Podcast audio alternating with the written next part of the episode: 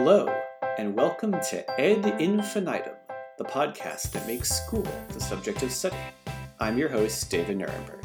This is Season 3, Episode 5 Watch Your Language. In Episode 10 of Season 2, I gave a description of culturally responsive teaching, namely, consciously considering the impacts of race and the dynamics of power, including the structural inequities that come with it, in a school or classroom. A go to way of teaching in a culturally responsive way for an English teacher like me is to include a wide variety of authors in the curriculum from many racial backgrounds, cultures, and social positions, as opposed to just the usual canon of dead white dudes. Now, this is not to disparage dead white dudes, I mean, I'm going to be one too someday, but it's hard to engage students of color if they can't see themselves reflected in what they read and it's hard to get white students to see people of color through any other lens than stereotypes if they don't get to read about people who don't look and act like they do. But a less obvious, and I think much more challenging, way in which English teachers have to grapple with the realities of race, culture, and structural oppression is not in the way we teach literature, but in the way we teach language. Specifically, the spelling, grammar, syntax, and usage of what we sometimes call standard English. In this episode, I'm going to do my best to challenge that notion of standard English. Actually, to expose it for both the fiction that it is and the impediment that it is towards equitable and dignified education for all students, and then figure out what the heck we do about that. I'll begin this ambitious project with everyone's favorite subject grammar! No, really, don't stop the podcast. Please bear with me. I've spent my whole career getting paid to make studying grammar fun and interesting. Besides, why do we even teach grammar? Why is the teaching of grammar a thing? Because there really is no need to from a linguistic perspective. As of the time you were verbal, or even slightly before, odds are that you already knew the grammar and mechanics of your native language just fine. You see, language isn't random. By definition, it has to follow certain structures and rules, and that's because our brains create and impose those structures. Without getting too deep into the fields of cognitive linguistics or exploring the Sapir-Whorf hypothesis, which I was pretty disappointed to learn involved nothing whatsoever about Klingons, most linguists pretty much agree these days that there is something in our brains that serves the function of what Noam Chomsky called the LAD, or language acquisition device, most likely in the temporal lobe of the left side of our brain, in a place called Wernicke's area, named after the brilliant German neuropathologist and not so brilliant bicyclist Karl Wernicke. No, really, the man pioneered our modern understanding of language disorders, then died at the young age of 45 in a bicycle crash. Anyway, Wernicke's area of the brain is considered to be the place where we process language, along with specifically processing speech in Broca's area in the frontal lobe of the left brain, named after French scientist Paul Broca, who took time out of his frequent public arguments with the Catholic Church, as well as making somewhat racist claims about anthropology, to define a lot of our present knowledge, not only of the brain, but of musculoskeletal features and other parts of human anatomy. All of that is the long way around as saying that making sense of language is hardwired into our brains as human beings. If your brain has no particular abnormalities, and if you hear people speaking a language around you all through your infancy, then you learn that language, period. You don't even need to hear it, in fact. There are studies that show deaf babies whose parents use sign language in front of them wind up babbling, using their hands to replicate the basic structures of signing, including eventually whole words and concepts. And by learn language, I mean learn its grammar and syntax. At least with your native language, no one needs to teach you about the proper order of subjects and verbs. Even tiny kids who are just learning to speak English just don't make certain kinds of mistakes in trying to say, I go to the store. They might say something like, I go store, but they would never say, store go to the eye. In fact, when kids make errors in the use of their native language, it's often to regularize what are otherwise irregularities in that language. I go to the store, a kid learning English as her first language might say, because that matches the structure of how the majority of verbs in English are conjugated. Today you ask, yesterday you asked. Today you listen, yesterday you listened. Today you puke, yesterday you puked, etc. Kids pick up this pattern pretty easily.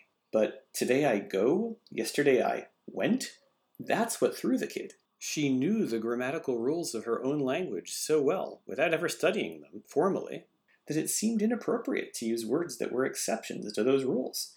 So, to sum it up, grammar, the way in which we arrange words to make meaning, is just a natural part of how we think and speak. So then, why the heck do we have to learn it at school? Well, one explanation is that it all boils down to how humans don't speak or write language in a vacuum. We're social creatures. That's almost always why we use language, for social purposes. There's a difference between descriptive grammar, which is just making note of how people speak, versus prescriptive grammar, which says there are right and wrong ways to speak. You see, to a linguist, there is only one standard for so called correct grammar, and that's can another speaker of your language correctly understand what you just said? Whether I say, I don't have any, or I don't got none, or me no have nothin', you still understand what I'm saying. I've used correct English in a way that saying yo no tengo nada, or blah blah blah blah wouldn't be.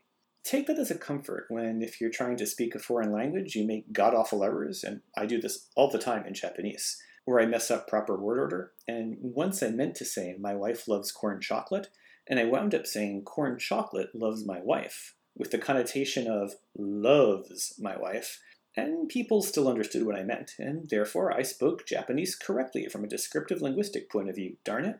And by the way, did I mention I made this error during a live radio interview? Anyway, this whole, as long as someone else who speaks the same language understands you, you're using it correctly in a linguistic sense, is kind of necessary because even people who speak the same language never speak it precisely the same way. These differences generally arise because of distance and isolation, kind of like Darwin's finches that got separated and eventually evolved different traits to suit their different environments. If you spread people far and wide enough, they will start evolving differences in accent, word usage, even spelling. That's why, depending on where you travel in the US, you might hear hi, howdy, hello, or y'all come back now, you hear? Even if they're in the same geographical location, people might still exhibit different uses of the same language based on differences in ancestry, or race, or social class, or age. This is why parents never, in any era, understand the slang their kids speak, and vice versa. And sometimes that's a blessing, because sometimes I'm not sure I want to know what my students are up to on their own time. Centuries ago, this didn't matter much, because in medieval or even Renaissance England, the chances that most people would ever meet someone outside their own village were really small, and there weren't all that many techniques for long distance communication, so who cared if everyone spoke a little differently? People weren't even consistent in the spellings and constructions they used themselves. Shakespeare often spelled the same words differently in the same play manuscript, and no one thought anything was odd with that because the idea of a proper standard English where spelling and grammar have rights and wrongs, do's and don'ts, hadn't really taken hold yet. In fact, it wouldn't even begin to for at least another century after Shakespeare's day. But as technology made it easier for people to travel and to communicate, and as an increasingly strong central government wanted to extend and solidify its control, all of these different Englishes started to come into contact with one another. And if everyone was going to be able to communicate, they needed some form of standard English to go by. And guess who got to determine whose English became standard, and therefore correct? The wealthy and powerful. The phrase, the king's English, is no accident. Now, this is kind of the history of all languages, even in comparably small and homogeneous countries like, say, Japan. The proper so desu ne in Tokyo becomes so da ne in the backwoods of Hokkaido, and becomes, well, I don't know what in Kansai dialect, because I can't understand nine tenths of what Kansai dialect speakers say. Sorry. But English, being the second most spoken language in the world after Mandarin, has even more variation than most. Thanks to a combination of British imperialism and modern globalization, there are a great many variant English dialects, not all of which are entirely mutually intelligible. But the English that gets you recognized and respected by the powerful people in society is, no surprise, the English that those powerful people themselves use. That's the English you get taught in schools, and the rules it follows aren't any more special or sophisticated than those of anyone else's English. I don't have any is in no way linguistically more advanced than I don't got none. But if you don't learn those specific rules and structures of the language that's privileged, well, you're at a disadvantage in navigating a society ruled by the group that uses it natively. That's how we got to the point where, in English classrooms across the country, let alone around the world, the grammar, diction, and pronunciation unique to a subculture of affluent white European descended Protestants who have advanced through the ranks of formal institutions of education that they created winds up being taught as correct, while the language that you speak at home, which for many, many people differs from that institutionalized official language, gets a red circle and an X around it if you use it in your essay. The way you speak is declared wrong, even unintelligent. Now, you can see where this becomes a problem for literally millions of black and brown school children, or even a whole bunch of white school kids too. When these kids speak English, schools at best call it dialect, which is then held up in contrast to the official language of English. But as linguist Max Weinreich famously said, a language is just a dialect with an army and a navy. Actually, he said, a Sprach is a dialect with an army and a float, because he spoke Yiddish. But anyway, think about that. A language is just a dialect with an army and a navy. Those with power decide what gets called the standard form of their language, and relegate everything else to something they call dialect. If the South had somehow won the American Civil War and conquered the North, then I would, in my classroom in Massachusetts, be at this moment circling you all with a red pen on students' papers and correcting it to read with the proper form y'all. But let me be very, very clear on one point. There is actually no such thing officially as Standard English. Unlike in countries like, say, France, where there is literally a government ministry devoted to standardizing and policing the proper French language, we have nothing close to that in the USA. Even professional style guides don't agree. That's why it drives students nuts when one professor insists on them writing papers with APA format, and one with MLA, and one with Chicago. There is no standard English established by any universally acknowledged official organization, and as such, schools are just following this sort of nebulously agreed upon consensus of usage that, incidentally, changes over time. In my own lifetime, for example, I've seen the acceptance of the third person gender neutral pronoun they used to describe a singular person. I might say of an unknown person occupying a single occupancy bathroom when I need to go, I wish they would hurry up. And that would have been marked wrong on papers when I was a high schooler. Yet, despite this, not only do schools, and to be fair, many businesses and important institutions like courts and hospitals, privilege one particular, if not always 100% well defined, way of speaking and writing English as correct, but even more so than dress or mannerisms, language serves as a marker in our society that links to all sorts of assumptions about intelligence. I saw a poster once in an English teacher's classroom that read, Good grammar is like personal hygiene. You can ignore it if you want, but don't be surprised when people draw their own conclusions. When you change from a perspective of descriptive grammar, that person is speaking a different English, to one of prescriptive grammar, that person is speaking an incorrect English. Well, it's not a big leap to that person isn't smart enough to know the right way to speak the language. And that has an immensely harmful effect on people who speak those other Englishes. The National Council of Teachers of English's Conference on College Composition and Communication, often referred to as the Four Cs for short, claims to be the largest organization dedicated to research, theory, and teaching about writing worldwide. The Four Cs issued a resolution in 1974 that read, and I will read it in its entirety because it's quite powerful. Quote, We affirm the students' right to their own patterns and varieties of language, the dialects of their nurture or whatever dialects in which they find their own identity and style. Language scholars long ago denied that the myth of a standard American dialect has any validity.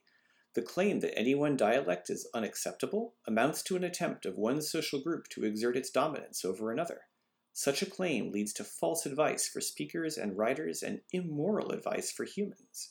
A nation proud of its diverse heritage and its cultural and racial variety will preserve its heritage of dialects. We affirm strongly that teachers must have the experiences and training that will enable them to respect diversity and uphold the right of students to their own language.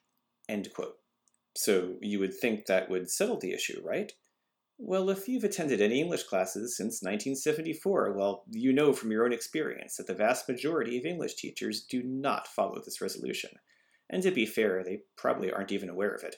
Honestly, I wasn't until I began actively researching the subject a couple of years ago.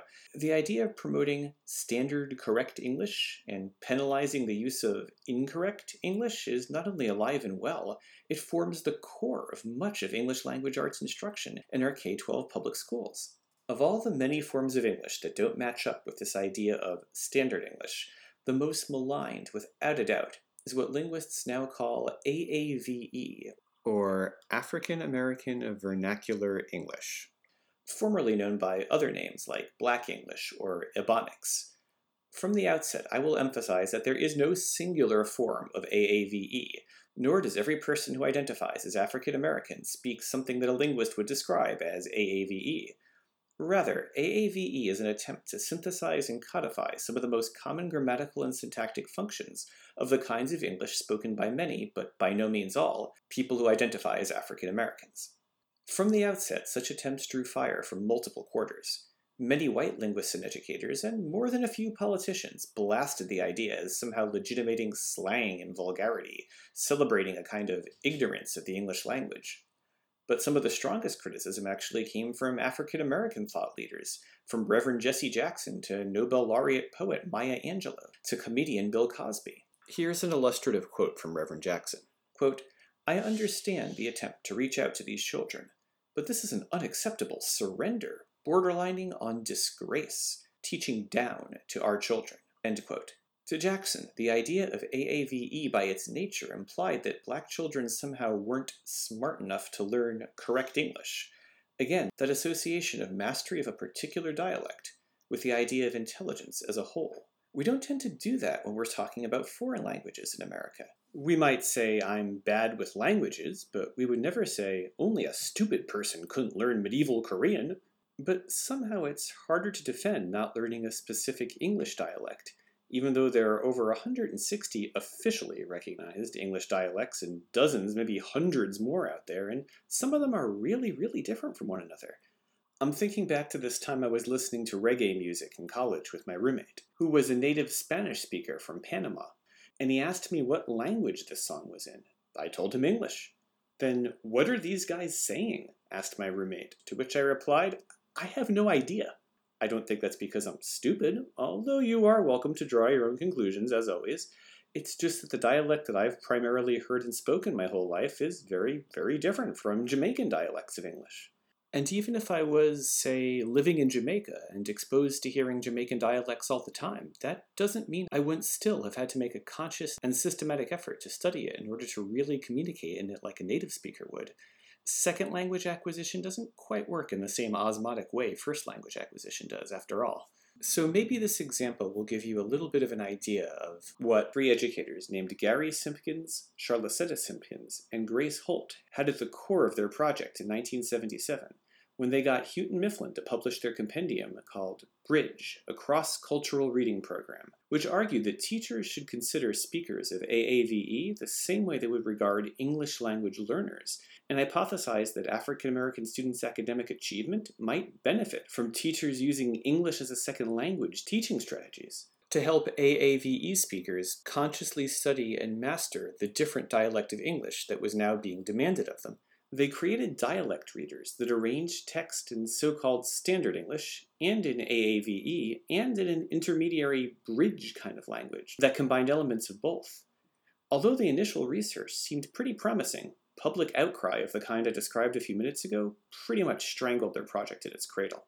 But the work of Simpkins, Simpkins, and Holt wasn't entirely in vain, because it wound up forming part of the backbone of what would two years later become a landmark federal court case where AAVE was concerned.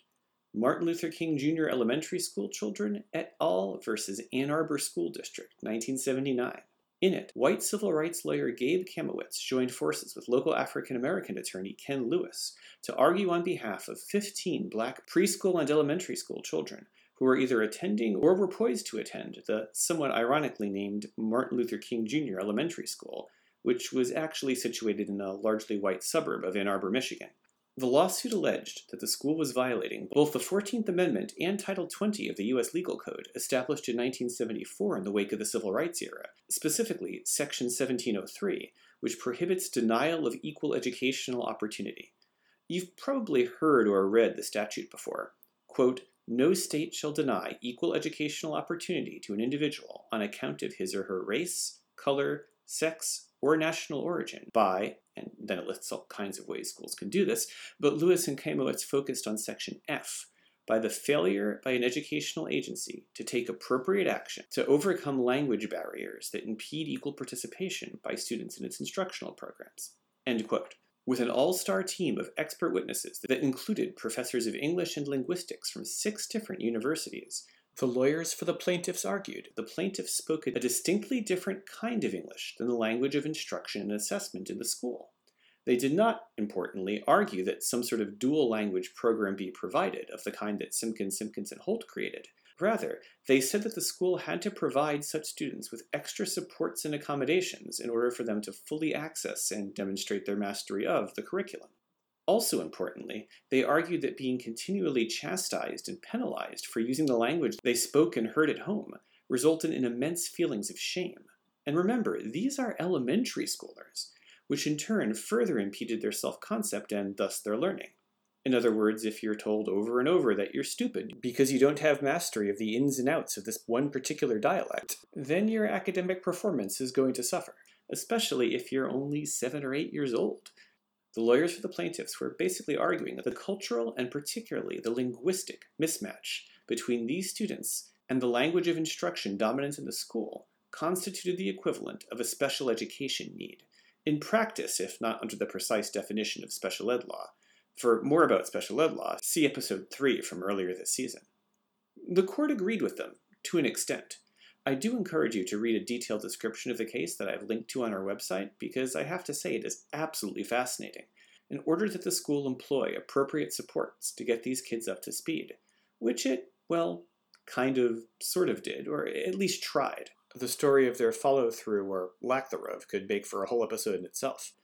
Part of what caused a stir in linguistic as well as educational circles, however, was that what became known as the Ann Arbor Decision, yes, capital D, officially established that, quote, the language of Black English has been shown to be a distinct, definable version of English, different from the standard English of the school and the general world of communications. It has definite language patterns, syntax, grammar, and history, end quote. The decision goes on to describe the prevalence, but not the universality, of AAVE usage among African Americans, and adds the rather pointed statement that it is, quote, not an acceptable method of communication in the educational world, in the commercial community, in the community of the arts and sciences, or among professionals. It is largely a system that is used in casual and informal communication among the poor and lesser educated. End quote. Yeah, that's not racist at all. It's basically saying black English is inferior to this particular form of white English that the corridors of power respect, but, and this is important, it does say that black English is a real thing, linguistically speaking, and is not just people being too stupid to speak so called real English. It was this level of legitimacy, stemming from the Ann Arbor decision, that provided the core rationale to one of the most ambitious, or at least the most well known, attempts to challenge the primacy of so called Standard English in American history the 1996 Oakland Unified School District's institution of instruction in a dialect that they called Ebonics. Now, the Oakland schools didn't invent this term. It was coined back in 1973, long before the Ann Arbor decision, by Dr. Robert Williams, an African American social psychologist he merged the words ebony, meaning black, with phonics, meaning spoken sounds, in a presentation he made at a conference sponsored by the National Institutes of Health. A few words about Dr. Williams. He was the first African American psychologist to be hired at a state mental health facility in Arkansas, and after several other prominent appointments, in 1968 he became a founding member of the National Association of Black Psychologists, and eventually served as its second president.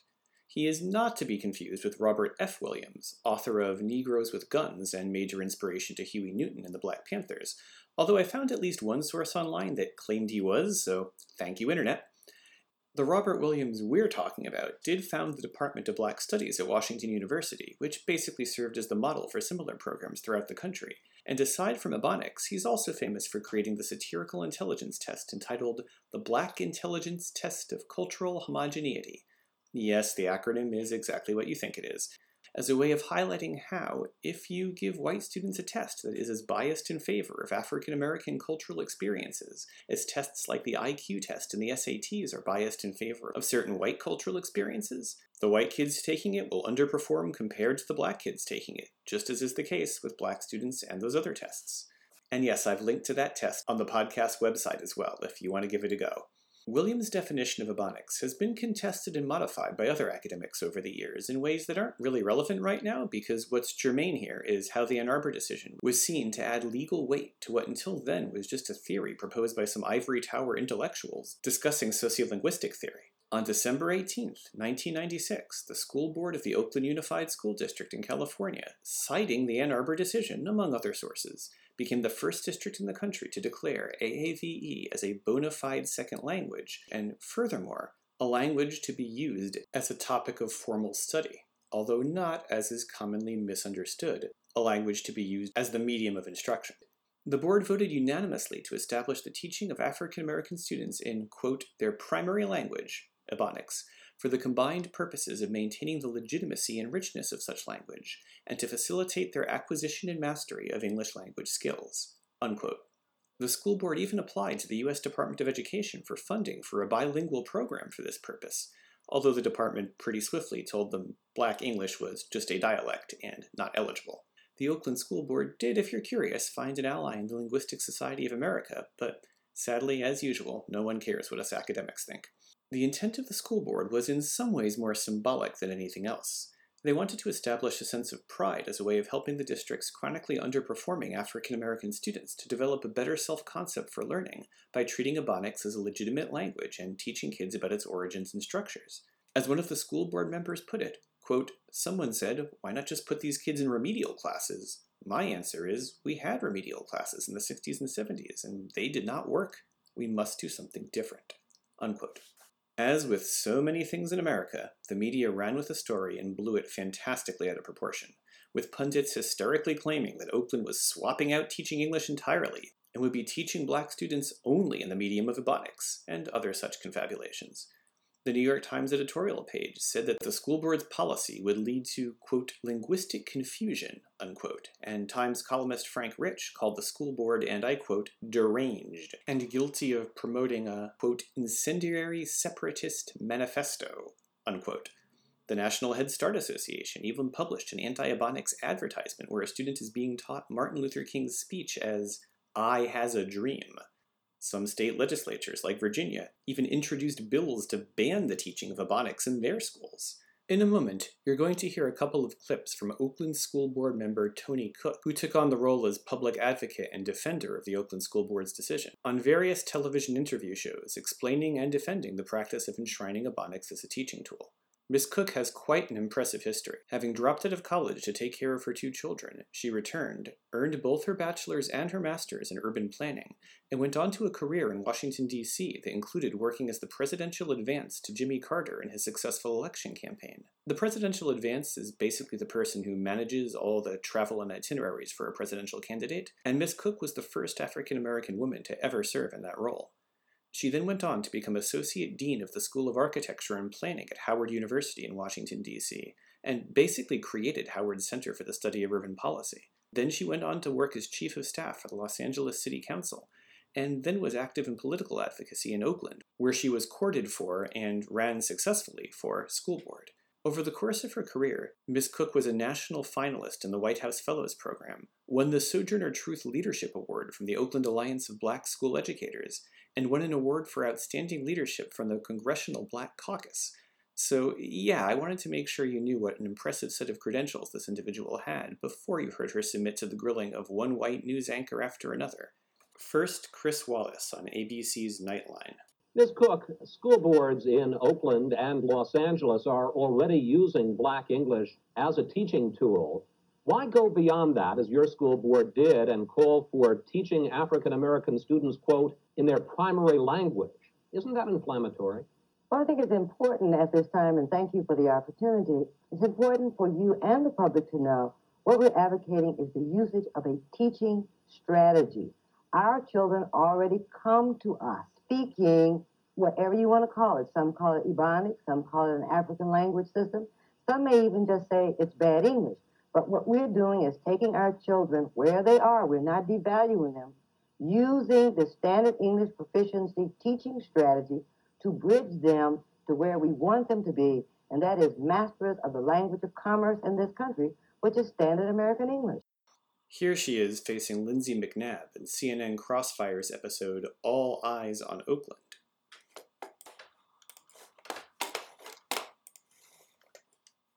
I ask you this question? Do you, Yes, sir. Do you think that an African American person can hope to make a success in most fields in this country if this person says he be going to work and uses the question, I ask you, he be going to work? Most African Americans that are, in fact, uh, making it in our society uh, have one language style for the dominant society because we're not stupid. I mean, I think that's what we need to get away from. African Americans are not stupid. If a Spanish person comes to you speaking in uh, the remnants of their language, do you classify them as stupid or do you say they have a foreign language? Okay. Our children deserve the same right and respect as any other child. We know Yes. they come to school not speaking standard English. Ours is to bridge the gap so that we do not insult right. the attitude, to lift Let's the altitude. Right, That's let's not very difficult to understand. Cook wasn't the only one defending Ebonics in the Oakland schools, of course. Here's University of the District of Columbia professor Faye Vaughn-Cook, no relation, facing even harsher questioning on CNN. She here. Right, she here. Now, Ms. Vaughn-Cook, that's just bad English, isn't it? How could you say that's a language? No, language? that's different English. No, that's it's not bad no, English. That's not. But that's your opinion that it's bad. No, it's See, not my opinion no, that no, it's that, bad. that is your opinion. And remember, this was ABC and CNN, mind you, the so called liberal media. If Fox News had been a thing back then, I can only imagine how much more intense this might have been. And all that pressure added up. Within a month, the school board issued a clarifying statement. They were only going to be using the teaching of Ebonics as a tool to help facilitate, quote, mastery of English language skills while respecting and embracing the legitimacy and richness of the language patterns, end quote, of the 50% of their students who identified as African American. Basically, the Ann Arbor decision give black students supports to learn the privileged white dialect of English but replacing the nasty postscript that AAVE was inferior with a message that it was just as good as any other language or dialect. That didn't end the controversy. Those comments I quoted from Jesse Jackson earlier were specifically about Oakland's decisions, and I didn't even give you some of the stronger ones, like this quote, While we are fighting to teach our children so they become more qualified for jobs, in Oakland, some madness has erupted over making slang talk a second language. You don't have to go to school to learn to talk like garbage unquote. So, uh, yeah.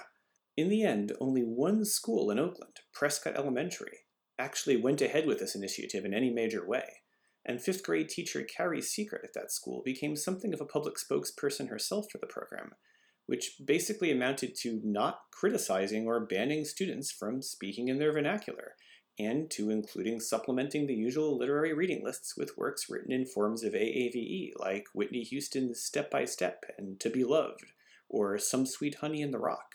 Secrets class would use worksheets reminiscent of those from that 1974 Bridge program, which put AAVE and Standard English side by side and helped students translate back and forth between them. So, was this program, even in its limited implementation, successful in, in raising African American students' academic scores? Well, no studies were able to demonstrate that it was, although there are a host of anecdotes from teachers, students, parents, and observers that said it did help African American kids learn to code switch better between the different kinds of English. That's the process that Toni Cook was referring to earlier, shifting between the language of home and the language of school, on the fly as needed. And as a whole, this entire national spectacle did call attention, and eventually even more funding, to underserved African American students in California. And yes, Reverend Jesse Jackson did eventually publicly change his mind about Ebonics once he found out what was actually going on in the schools. Oakland's Ebonics program didn't even last out the 1990s, but it did inspire something of a minor sea change, maybe a lake change or a pond change, in the way that some educators viewed AAVE. Much smaller and less ambitious programs have cropped up in the intervening years at other schools across the country, focused on, at the very least, the recognition that deliberately teaching African American students the language of the white power structure is a prerequisite for academic achievement. That things that might appear to be learning gaps with these students might, in fact, be dialect understanding gaps. And learning that dialect is prerequisite for them learning whatever other skills in math or science or whatever that are at issue. The act of an English teacher telling students of color, or even white students, that what they're learning in English class during grammar lessons isn't how to speak and write in correct English, but rather adherence to one particular cultural flavor of English, and that all ways of speaking English are equally sophisticated and legitimate, but that they're learning this particular flavor for strategic social reasons, well, this is culturally responsive teaching, as well as more linguistically accurate teaching. And this is not new thinking. It was a part of that CCCC conference back in 1974. Here's more of what the educator's statement for that conference read. Quote, if we name the essential functions of writing as expressing oneself, communicating information and attitudes, and discovering meaning through both logic and metaphor, then we view variety of dialects as an advantage.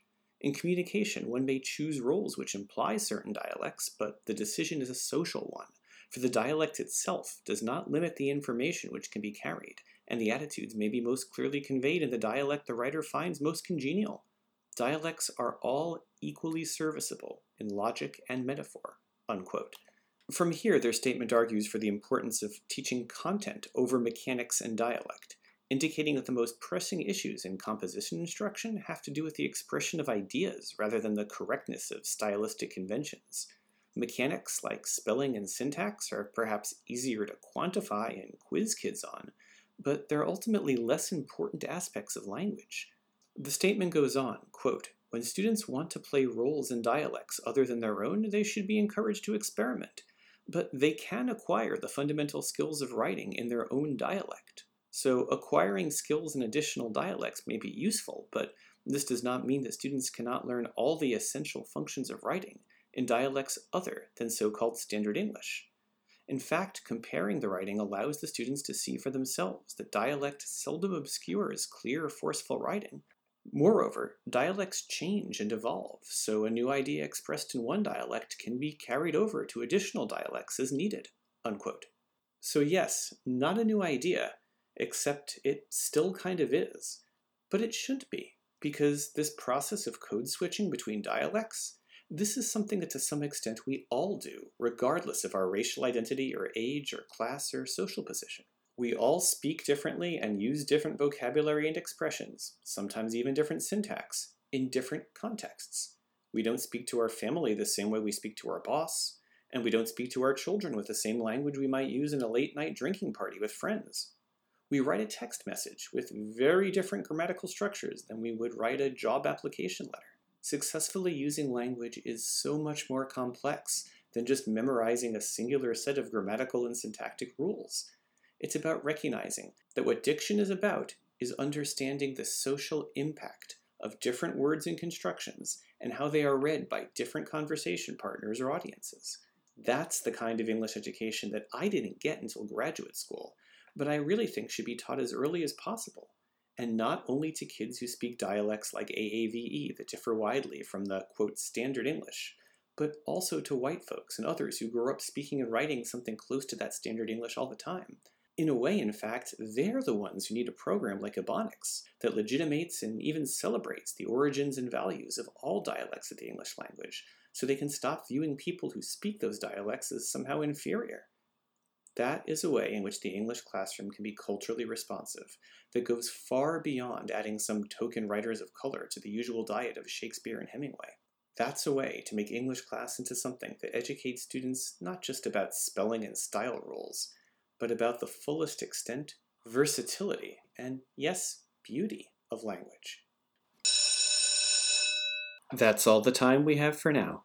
Class dismissed, and we'll see you next time. I hope you enjoy listening to this podcast. If you did, please write us a review on Apple Podcasts, Google Podcasts, or wherever it is you found us. Like us on our Facebook page. And if you really enjoy it, please consider visiting our website, www.ed-infinitum.com, and making a donation to keep it running.